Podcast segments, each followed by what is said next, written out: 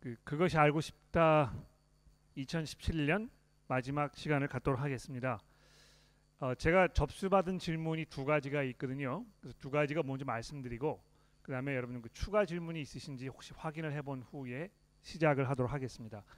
어, 접수된 질문은요. 첫 번째로 어, 가정에서 남편이나 아내 혹은 자녀가 믿음 안에 살고 있지 않은 상황에 있으면 제가 어떻게 해야 되겠습니까? 아, 아마 그 가정에서 전도하는 문제에 관해서 질문하신 것 같아요. 아, 그래서 그 우리가 이제 믿지 않는 식구들이 있을 때 어, 어떻게 복음을 효과적으로 잘 나눌 수 있을 것인가에 대한 아, 그 질문을 좀 다뤄보도록 할 예정이고요. 아, 그 다음에 두 번째 질문은 디모데후서 4장 6절에 보시면 사도 바울이 이렇게 얘기하고 있습니다. 전제와 같이 내가 벌써 부어지고 나의 떠날 시각이 가까워 왔도다. 나의 선한 싸움을 싸우고 나의 달려갈 길을 마치고 믿음을 지켰으니 이렇게 되어 있는데 여기에서 말하는 이 선한 싸움이라는 것은 구체적으로 무엇을 말하는 것입니까 하는 질문이 접수가 되어 있습니다. 그래서 이 두 가지 질문을 먼저 다뤄보도록 하겠고요. 어, 추가 질문이 혹시 있으시면 지금 미리 좀 말씀을 해주시겠습니까? 그두 가지 이외에 질문하기 원하시는 분 계시면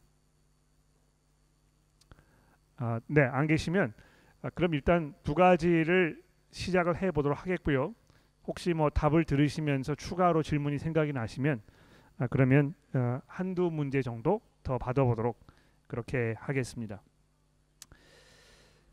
어, 여기 앉아 계시는 교우 여러분들 중에 아, 가정에서 남편 되시는 분이나 또는 아내 되시는 분들 또 부모님들 혹은 자녀들, 직계 가족들 중에 어, 아직 믿음이 없는 그런 분들을 두고 계시는 분들이 아마 이 자리에 있으실 것입니다. 아, 우리가 그분들에 대해서 어떻게 할 것인가 아, 이런 그 고민은 아, 너무 너무 중요하고 또 우리가 꼭 한번 깊이 생각해 봐야 할 아, 그런 문제라고 생각을 합니다. 아, 복음이 모든 사람을 위한 것입니다만 아, 정말 특히 그 내가 소중하게 여기고 어, 내삶 속에서 하나님께서 그 선물로 주신 아, 그 사람들에게 이 복음이 얼마나 필요한 것인가 아, 이런 것에 대해서 제가 먼저 좀 말씀을 드려보려고 합니다. 어, 여러분 그 함께 평생을 동반자로 지내셨던 아, 배우자분이나 또는 여러분의 자녀 분 중에 아, 영원한 하나님의 심판 가운데에서 벗어나지 못하고 아, 그 아, 지옥에 가야 하는 아, 그런 상황에 있다고 생각해 보십시오.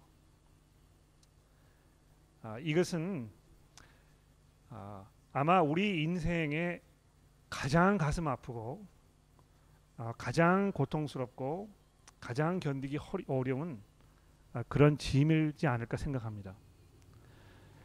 아, 어떤 면에서는 어, 그 식구들에 대한 어떤 그 구원의 문제가 내 마음 속에 얼마만큼 짐이 되고 있는가 하는 그것이 아, 이 복음에 대해서 내가 얼마나 잘 이해하고 있는가를 대변해 주는 아, 그런 그 척도 중에 하나로 생각합니다. 그 정말 우리가 그 하나님의 그 진노하심과 영원한 심판과 아, 이런 것을 아, 우리가 성경적으로 잘 이해하고 있다면 우리 주변에 아, 뭐 그 지인들은 물론이고 정말 내가 삶 속에서 소중하게 생각하시는 그런 분들을 보았을 때 우리가 정말 그 참기가 어려울 것입니다. 그렇지 않습니까? 어, 그래서 그 예수께서도 아, 말씀하셨지만 아, 왜이 잔이 내게서 지나가게 하옵소서 아, 이렇게 예수님께서 그 땀방울이 마치 핏방울이 흐르는 것처럼 그렇게 처절하게 기도를 하셨겠습니까? 아, 하나님의 그 진노하심이 얼마나 무서운지를 우리가 알아보려면 겟세만의 동산에서 기도하셨던 그 예수 그리스도 그분의 그 모습을 우리가 잠시 생각해 보아야 할 것입니다. 아, 그런 점들을 생각해 보았을 때 아, 그 주변에 뭐 이 친척분들은 물론이고 내 직계 가족에 아, 아직 구원을 받지 못하신 그런 분들이 있다면 정말 우리가 아, 이 문제를 심각하게 여기고 아, 이것을 위해서 하나님께 기도하고 어, 기회를 정말 우리가 만들어서 어, 복음을 전해야 할 것입니다. 자 그런데 아, 그럼 구체적으로 어떻게 할 것인가 아, 이런 문제를 우리가 좀 생각해 봐야 되겠죠. 어, 그 저희 교회의 어떤 교우분께서는 아, 지난 15년 이상 아, 내가 이 제 형님 아, 위해서 기도했는데 아, 아직도 뭐 별로 진전이 없습니다. 아, 이렇게 하소연하시는 분을 아, 제가 얼마 전에 같이 대화를 나눈 적이 있습니다. 아, 아마 그 동일한 그런 안타까움 그런 문제점들을 아, 안고 계시는 분들이 굉장히 많을 것 같아요. 그러니까 제 경험으로 봐도 어, 나랑 가장 가까운 사람이랑 이 복음에 관해서 이야기하는 것이 제일 어렵게 느껴집니다. 저도 그왜 그런지 모르겠어요. 아, 그냥 뭐 어, 한 번도 본 일이 없는 분일 경우에 아주 자연스럽게 복음에 대해서 이야기할 수 있고 또 교회에서 뭐 이렇게 그 아직 믿음이 없는 분이라는 것에 대해서 제가 확신이 있는 분에게는 언제든지 찾아가서 아, 복음을 말씀드리고 설명드리고 이렇게 할 수 있는데 왜 함께 살고 있는 그 사람에게는 복음에 대해서 이야기하는 것이 이렇게 쑥스럽고 또 부담스럽고 어렵게 느껴지는가? 아, 왜 그런지 잘 모르겠습니다. 근데 중요한 것은 왜 그런가를 우리가 아는 것보다는 우리가 할 수 있는 것이 무엇인가 아, 이 문제를 조금 구체적으로 생각해 보는 것이 필요하지 않을까 생각을 합니다. 어, 근데 이제 가족 식구분들이라고 해서 아, 똑같은 접근 방식을 아, 대하는 건 좀 어렵다고 생각을 해요. 가령 예를 들어서 여러분이 지금 믿음이 있으신 아내 되시는 분인데 믿음이 없는 남편에게 내가 어떻게 복음을 잘 전할 것인가 아, 이런 상황이 있을 수 있겠죠. 또 반면에 아, 내가 믿음이 있는 남편이지만 믿음이 없는 아내와 함께 살고 있을 때 내가 어떻게 해야 될 것인가 이거는 아, 굉장히 뭐 비슷한 면이 많이 있습니다만 동시에 그 차별화해야 할 그런 부분도 상당히 많다고 생각을 합니다. 그래서 어, 일단 그 믿음이 있는 부인 되시는 분께서 믿음이 없는 남편 되는 분에게 어떻게 복음을 전할 것인가 아, 이 문제를 좀 다뤄보도록 하겠고요. 그 다음에 아, 바꾸어서 남편이 아내에게 그리고 부모가 자식에게 또 자식이 부모에게 아, 이렇게 하는 그 방법을 좀 순서대로 생각을 해보도록 하겠습니다. 아 근데 그 구체적인 내용을 아, 하나 하나씩 다루기 이전에요. 여러분들에게 먼저 보여드리고 싶은 구절이 하나 있는데 아, 디도서의 말씀을 잠깐 저랑 살펴봐 주시겠습니까? 디도서 2장의 말씀입니다. 아, 디도서 2장에 보시면 1절부터 아, 제가 10절까지를 읽어 보겠는데요. 아, 저와 함께 이 말씀을 좀 살펴봐 주시기를 바랍니다. 디도서 2장 1절부터 읽도록 하겠습니다. 아, 오직 너는 바른 교훈에 합당한 것을 말하며 늙은 남자로는 절제하며 경건하며 신중하며 믿음과 사랑과 인내함에 온전하게 하고 늙은 여자로는 이와 같이 행실이 거룩하며 모함하지 말며 많은 술의 종이 되지 아니하며 선한 것을 가르치는 자들이 되고 그들로 젊은 여자들을 교훈하되 그 남편과 자녀를 사랑하며 신중하며 순전하며 집안일을 하며 선하며 자기 남편에게 복종하게 하라. 이는 하나님의 말씀이 비방을 받지 않게 하려 함이라.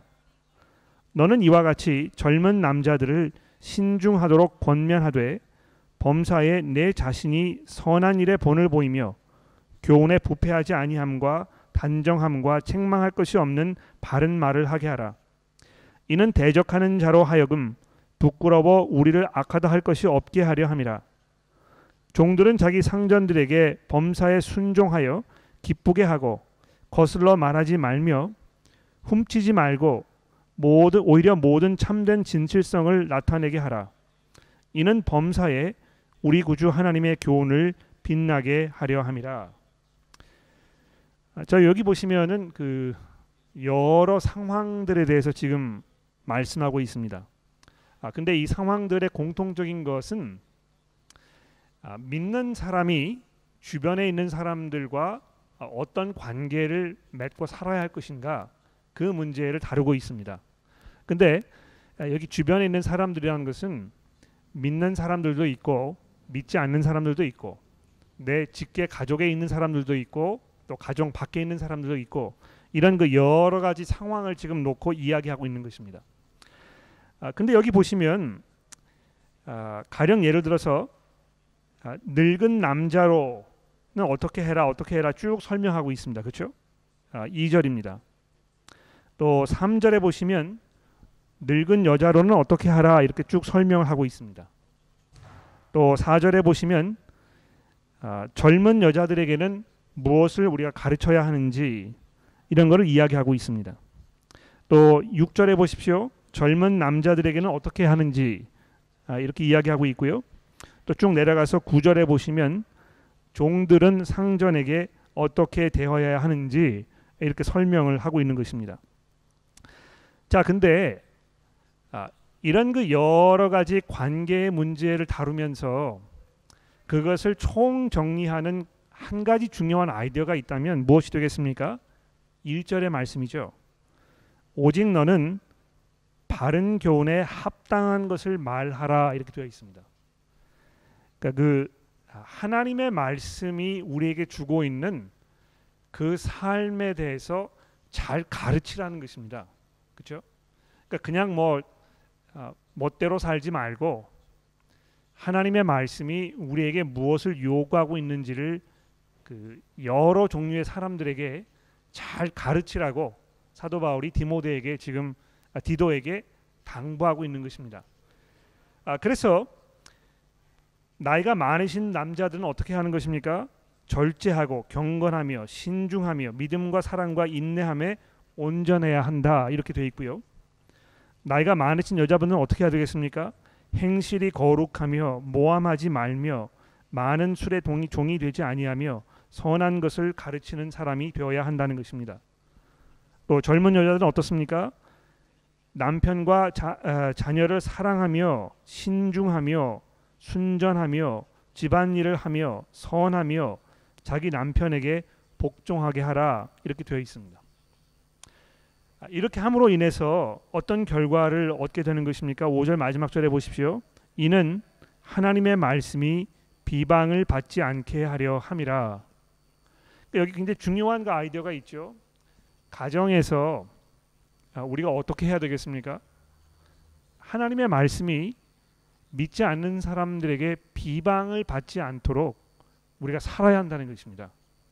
아 그래서 부인 되시는 분들은 남편에게 순종하고 또 남, 네, 남자들은 정말 절제하고 또 경건하고 신중하게 살 줄 알며 아, 이런 그 경건의 훈련이 우리 삶 속에 꼭 필요하다는 것이죠. 아, 또 여기 중요한 것은요. 10절 말씀해 보십시오. 여기 이제 그 종들이 상전을 어떻게 대해야 되는지에 대해서 이야기하면서 아, 결론을 무슨 결론을 내리고 있습니까? 아, 10절에 보시면 훔치지 말고 오히려 모든 참된 진실성을 나타내게 하라. 이는 범사에 우리 구주 하나님의 교훈을 빛나게 하려 함이라. 아, 이렇게 되어 있는데 여기 그 빛나게 한다는 그 말은요. 이렇게 치장하는 걸 말하고 있는 것입니다. 예? 그래서 하나님에 대한 그 성경의 가르침이 아름답게 단장한 그런 그 고운 모습으로 사람들에게 드러나도록 종들이 상전을 대해야 한다는 것입니다.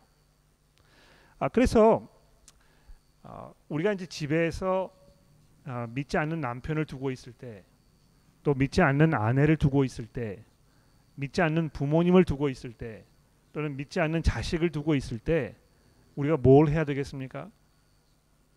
경건하게 사는 것입니다. 아, 정말 그 신중하게 정말 의롭게 정말 다른 사람들이 보았을 때 그 하나님의 어, 그 교훈 이것을 가리거나 여기에 욕되지 않도록 우리가 사는 것이 굉장히 중요하다는 것입니다. 아, 자 그걸 이제 바탕으로 해서요. 다음 구절을 제가 좀 보여드릴게요. 이건 이제 뭐 제가 아, 성경을 읽을 때마다 굉장히 놀랍게 생각하는 구절입니다만 베드로 전서에 있는 말씀을 잠깐 보시겠습니까? 베드로 전서 3장에 있는 말씀을 보십시오. 아, 3장 1절에 굉장히 놀라운 말씀이 있습니다. 들어보십시오. 아내들아 이와 같이 자기 남편에게 순종하라. 이는 혹 말씀을 순종하지 않는 자라도 말로 말미암지 않고 그 아내의 행실로 말미암아 구원을 받게 하려 함이니 굉장히 놀라운 구절이죠, 그렇죠? 아, 지금 여기 믿지 않는 남편을 두고 있는 아내분들에게 베드로 사도가 이야기하고 있습니다.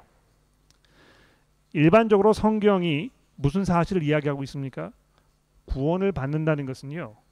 이 말을 통해서 하나님의 복음을 전해 듣고 그 전에 들은 복음이 마음속에서 아, 강하게 작용하여 믿음이 생기고 회개하려는 마음이 생기고 이래서 그리스도께 돌아서는 아, 그것을 통해서 우리가 구원을 받게 됩니다. 그렇지 않습니까? 그 다른 방법이 없어요.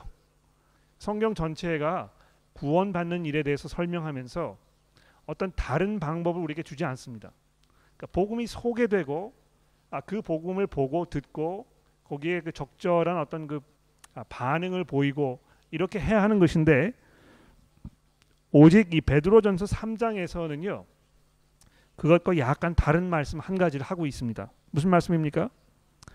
믿지 어, 말씀을 순종하지 않는 남편이 있을지라도 믿는 아내의 행실로 말미암아 이렇게 되어 있습니다. 그러니까 믿지 않는 남편을 두고 계시는 그 아내분들이 여기 계시면 여러분 어떻게 하셔야 되겠습니까? 여러분의 행실이 복음에 합당하고 여러분의 그 삶의 모습을 통해서 특히 남편에게 순종하는 모습을 통해서 아, 그 복음이 그 사람 그 복음의 그 아름다움, 그 복음의 매력적인 삶, 하나님을 우리가 의지하고 살 때에 우리가 누리는 그런 그 좋은 것들 이런 것들을 삶을 통해서 직접 보여주어야 한다는 것입니다. 그렇죠? 그러니까 어, 그왜 사도 베드로 사도가 이렇게 이야기하고 있느냐 하면 아내들이 남편을 가르치려 들지 말아야 하기 때문에 그런 것입니다. 어, 성경이 그 문제에 대해서 아주 구체적으로 여러 번 강조하고 있거든요. 그러니까 아내 되시는 분의 역할은 남편을 가르치시는 것이 아니고요. 여러분의 경건한 삶을 통해서 아, 하나님을 의지하는 삶이 얼마나 매력적인가, 얼마나 훌륭한 것인가 이것을 보여주셔야 할 그런 책임이 있다는 것입니다. 아, 이것은 믿지 않는 남편과 결혼해도 괜찮다는 말씀은 아닙니다. 이 베드로 전서가 이야기하고 있는 것은 아, 그두 사람이 결, 에, 결혼하기 전에 믿지 않는 사람이었는데 결혼하고 살다가 나중에 아내가 먼저 믿게 된 그런 경우를 이야기하고 있는 것이 분명합니다. 그러니까 아 이거 뭐 내가 전도를 하기 위해서 이 믿지 않는 남편과 내가 결혼해야 되겠다고 이야기하시는 것은 아, 좀 어폐가 있어요. 아, 믿지 않는 남편과 결혼하셔서 그리스도인으로 살아가는 것은 정말 어려운 일입니다. 굉장히 그것이 아, 고통스럽고 많은 대가를 요구하는 아, 그런 삶이거든요. 아, 어떤 면에서 믿지 않는 남편을 두고 계시는 부인 되시는 분은 아, 뭐 이렇게 말씀드리면 죄송합니다만 그 기형적인 형태를 가지고 사시는 것입니다. 왜 그렇습니까? 머리가 둘이기 때문에 그렇습니다. 아, 여러분이 그리스도인이시면 여러분의 머리는 누구입니까? 예수 그리스도이십니다. 그렇지 않습니까? 그러니까 우리가 그리스도를 주로 고백하고 그리스도를 순종하고 살게 되고 이렇게 되는 것인데 아, 머리 대신 그리스도와 독립된 또 하나의 머리가 남편으로서 어, 나의 삶에 어떤 그 리더십의 역할을 아, 지금 하고 있는 그런 아주 이상하고 불편하고 어려운 그런 상황 속에 있게 된다는 것입니다. 그러므로 어, 젊은 여성 아, 결혼하지 않으신 미혼 여성께서 결혼하게 되면 그 결혼할 대상자가 믿음 안에 있는 사람인지 아닌지 확인해 보고 또 그런 사람이 아니면 결혼하지 못하도록 적극 말리고 어, 이렇게 할 책임이 우리에게 분명히 있는 것입니다. 그런데 아, 뭐 이미 결혼해 가지고 아, 아내가 먼저 믿음을 갖게 된 아, 그런 상황이라면 그럼 어떻게 해야 되겠습니까? 어, 고린도전서의 사도 바울이 뭐라고 이야기하고 있습니까? 믿지 않는 사람과 지금 살고 있는 상황일 경우에 그 믿지 않는 사람이 계속 살기 원하면 헤어지지 말라는 것입니다. 이 헤어질 사유가 되지 않는다는 것입니다. 아, 그냥 그 믿지 않는 사람과 내가 결혼 생활을 하고 있기 때문에 내가 감수해야 할 그런 모든 삶의 짐들을 그냥 지고 가야 하는 것입니다. 그런데 그렇게 하면서 베드로전서가 이 아내들에게 뭐라고 얘기하고 있습니까? 여러분들의 행실로 말미암아 남편이 구원을 받을 수 있도록 여러분이 경건하게 사십시오. 아, 그 경건하게 산다고 해서 꼭 남편이 구원을 받을 수 있다고 약속하지는 않습니다. 그러나 남편이 구원을 받을 수 있는 길이 있다면 아내의 경건한 행실을 통해서라는 것입니다. 그렇죠? 그래서 그게 첫 번째가 되겠고요. 아, 믿지 않는 아내를 두신 남편의 경우는 아, 조금 상황이 다른 것 같아요. 왜냐하면 남편 되시는 여러분이 아, 적극적으로 어, 복음을 가지고 잘 설명해드리고 이렇게 할 수 있기 때문에 그렇습니다. 물론 남편 되시는 분도 삶 속에서 가정에서 정말 그리스도께서 교회를 사랑하셨던 것처럼 아, 아내 되는 분을 정말 사랑하고 헌신적으로 아, 자기의 삶을 내어주고 이 복음의 그 매력적인 모습을 보여주고 이렇게 할 필요가 분명히 있습니다. 그러나 남편 되시는 분이 기억하셔야 될 것은 성경 전체가 이야기하는 것은 그냥 일반적으로 선한 행실을 통해서 다른 사람이 그걸 보고 구원받지는 않는다는 것입니다. 그러니까 이 선한 행실을 보고 믿지 않는 사람들이 아 이 참 그 훌륭한 사람이다 또는 어, 굉장히 그 독특하고 또 매력적인 그런 삶을 살고 있는 것 같다 이런 그 의구심을 가질 수 있을지 모르고 또 그렇게 함으로 인해서 아, 복음에 어떤 관심을 보일 수 있을지 모르지만 그것 자체로 믿지 않는 사람이 구원받게 되지는 않는다는 것입니다. 그러므로 아, 믿지 않는 아내를 두고 계시는 남편께서 뭘 하셔야 되겠습니까? 아, 여러분 경건하게 사는 것과 덧붙여서 아, 복음을 잘 설명하고 또 여러분이 믿는 바를 소개하고 이럴 책임이 있다는 것입니다. 반면에 믿지 않는 그 부모님을 두고 계신 경우는 어떻겠습니까? 아, 똑같은 상황이 적용되는 것이죠.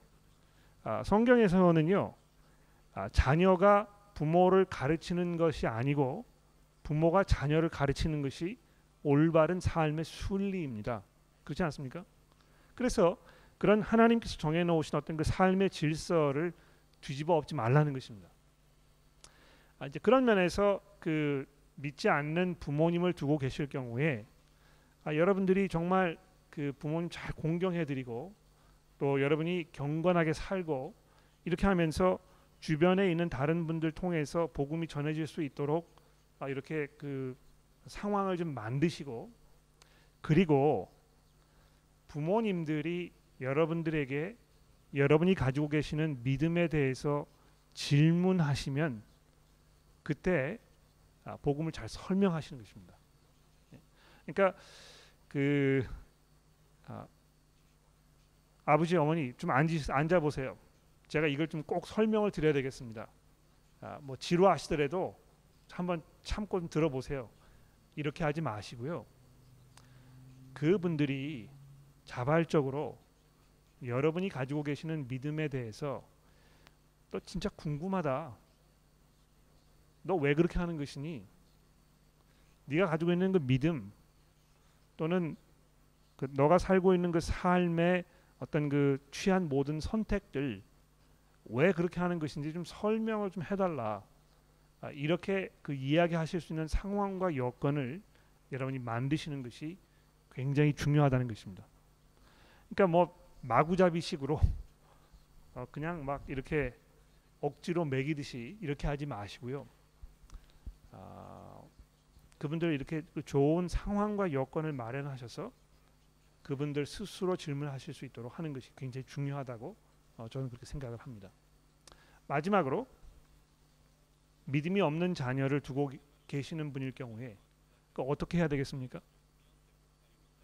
아, 그 제가 이제 어, 지금 우리 교회 교우분들에게 어, 개인 기도 포인트를 이렇게 계속 받아서 어, 기도하고 있는 중에 있는데요.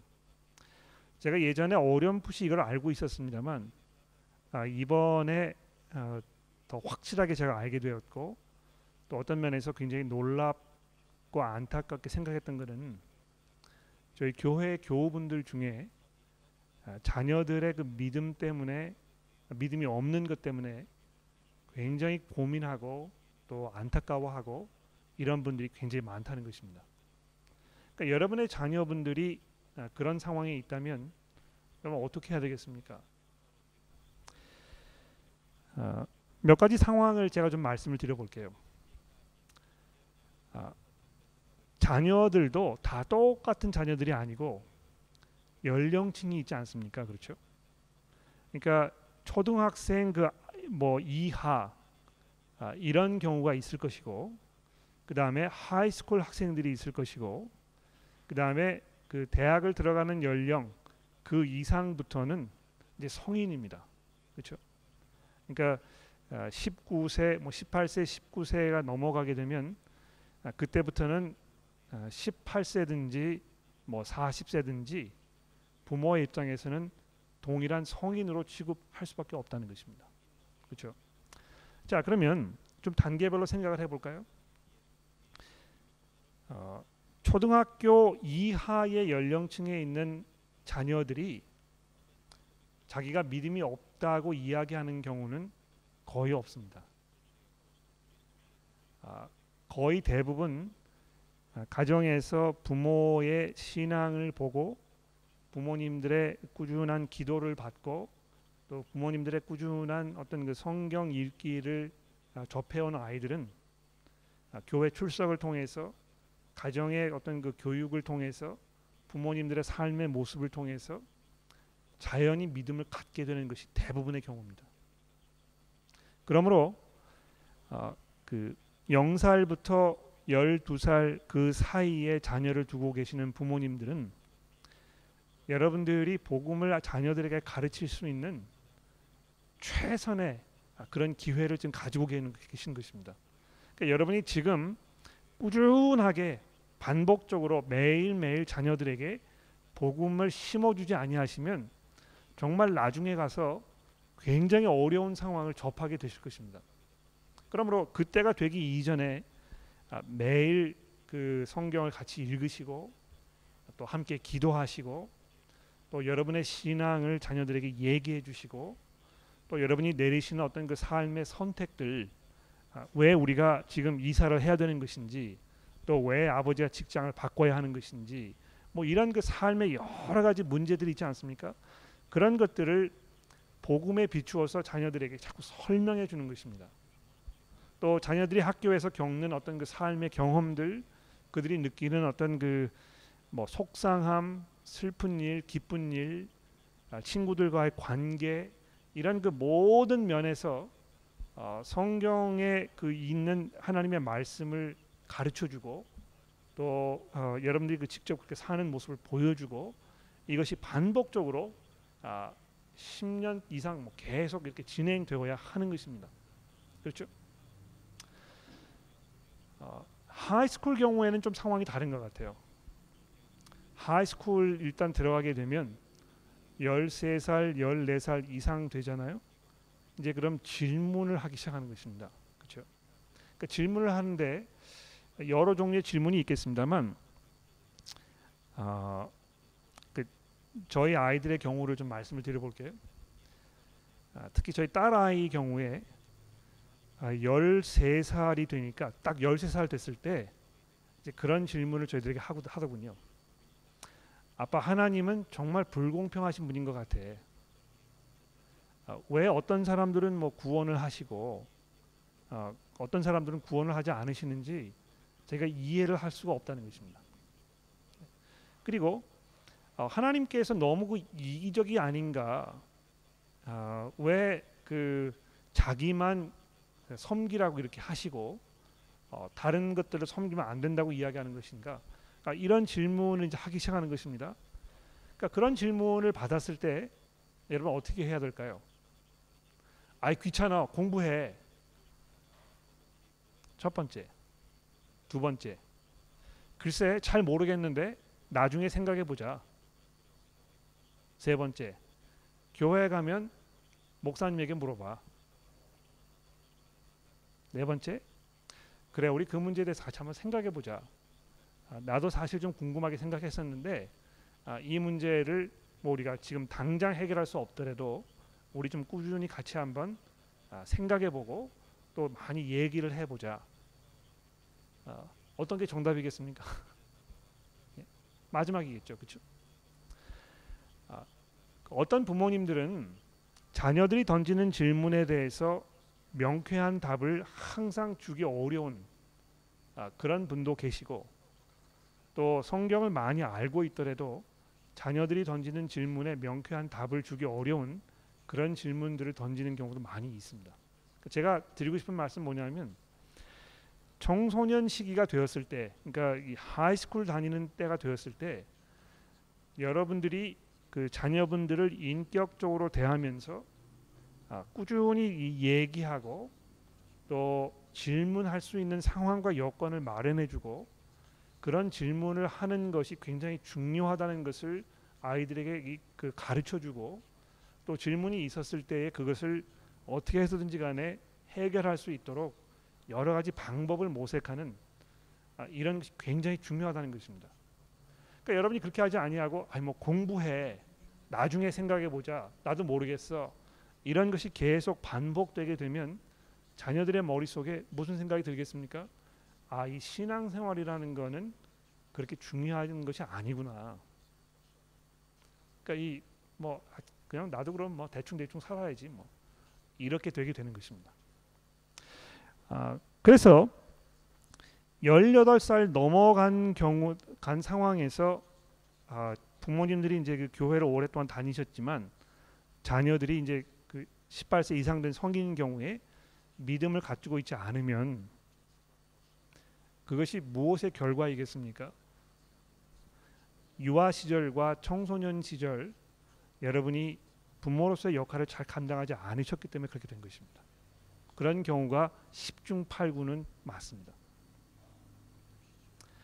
아, 물론 아, 물론 아, 제가 아는 그 제 동료 목사님들 중에도 또 경건하게 살고 있는 부모님들 중에도 아, 그 자녀들이 태어나서부터 성인이 될 때까지 정말 열심히 위해서 기도하고 성경을 잘 가르치고 어, 모든 것들을 뭐 할 수 있는 만큼 최선의 노력을 다 했는데도 불구하고 자녀들이 믿음에서 떠난 분들도 계십니다. 근데 이건 뭐 제가 통계를 내본 적은 없습니다만 제가 짐작하기는 그런 경우는 굉장히 극소수라고 생각을 해요. 그러니까 대부분의 경우에 성인이 되었는데 믿음 생활을 잘 하지 않거나 믿음에서 떠났거나 이런 경우는 부모님들이 어, 유년 시절과 청소년 시절에 아, 여러분의 그 사역을 잘 감당하지 않으셨기 때문에 그런 경우가 많다는 것입니다. 아 근데 뭐 야 이거 내가 왜 그렇게 했을까 뭐 그 후회하고 또 어떤 자학하는 아, 그러실 필요는 없습니다. 왜냐하면 그렇게 한다고 해서 문제가 해결될 것은 아니거든요. 그렇죠? 그러니까 우리가 뭘 해야 되겠습니까? 아, 그 뭐 시작이 절반이라고요. 아, 지금 이제 이런 상황에 와 있으니까 내가 이제 어떻게 할 것인가? 이 문제를 아마 심각하게 여러분 고민해 보셔야 할 것입니다. 어, 어떻게 해야 되겠습니까?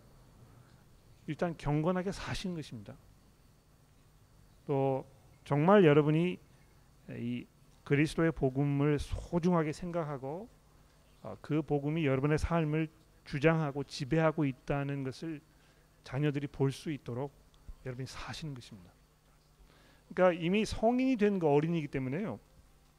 아, 이제는 뭐 윽박지르거나 뭐 강제적으로 뭘 이렇게 하려고 하거나 그렇게 해서는 먹혀드리지 않는 그런 상황이 이제 이미 된 것입니다.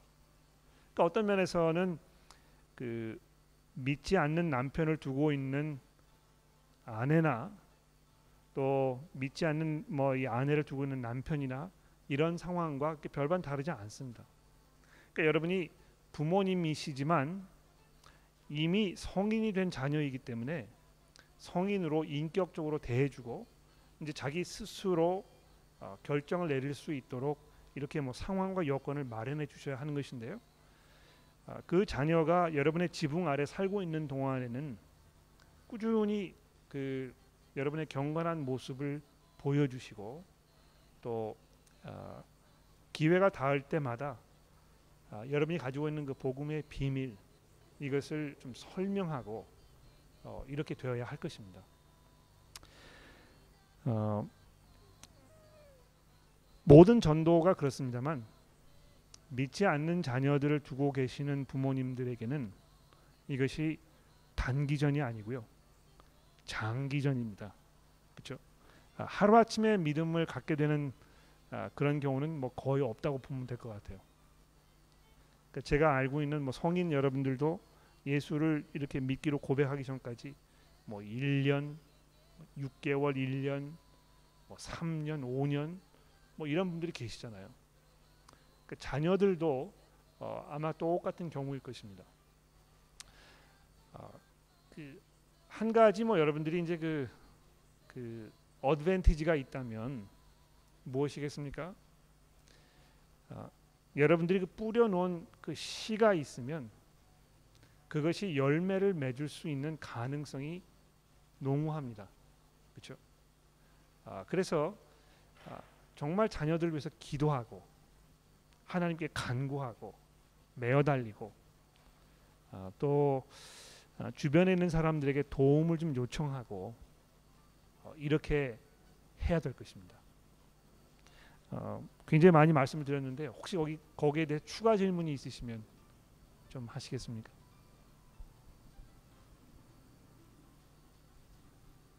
없으세요? 아, 충분히 설명이 됐습니까? 어, 시간이 다 됐는데요. 그 두 번째 질문은 제가 그 내년에 이제 어, 새로 시작을 할 때 그때 다뤄보도록 그렇게 하겠습니다. 기도하고 마치도록 하겠습니다. 하나님 아버지, 어, 저희 가족 식구들 중에 믿음에 서 있지 않거나 또 믿음에서 멀어진 아, 그런 분들을 두고 있는 교우분들이 계시다면 하나님께서 그분들의 간구를 들어주시고 은혜를 베푸셔서 아, 복음의 열매가 그분들의 삶 속에 있을 수 있도록 도와주시기를 하나님 저희가 간구합니다. 아, 하나님 그 구원이 얼마나 소중하고 놀라운 하나님의 선물인가를 우리가 기억하였을 때 그것을 누리지 못하고 있는 아, 그런 이들이 우리의 식구이라면 아, 이것이 얼마나 안타깝고 얼마나 괴로운 일인지 우리가 상상하기 어렵습니다. 하나님 저희를 도와주셔서 아, 정말 우리가 복음에 합당하게 살며 아, 우리의 삶을 통해서 복음이 복음의 그 매력적인 모습들이 아, 우리 식구분들에게 전해지게 하시고 아, 하나님께서 정해 놓으신 그 때에 하나님의 방법으로 아, 우리의 사랑하는 배우자 여러분, 부모님 또 우리의 자식들이 아, 그리스도께 돌아설 수 있는 아, 그런 기회를 마련해 주시기를 우리의 구주이신 예수 그리스도의 이름으로 간절히 기도합니다. 아멘.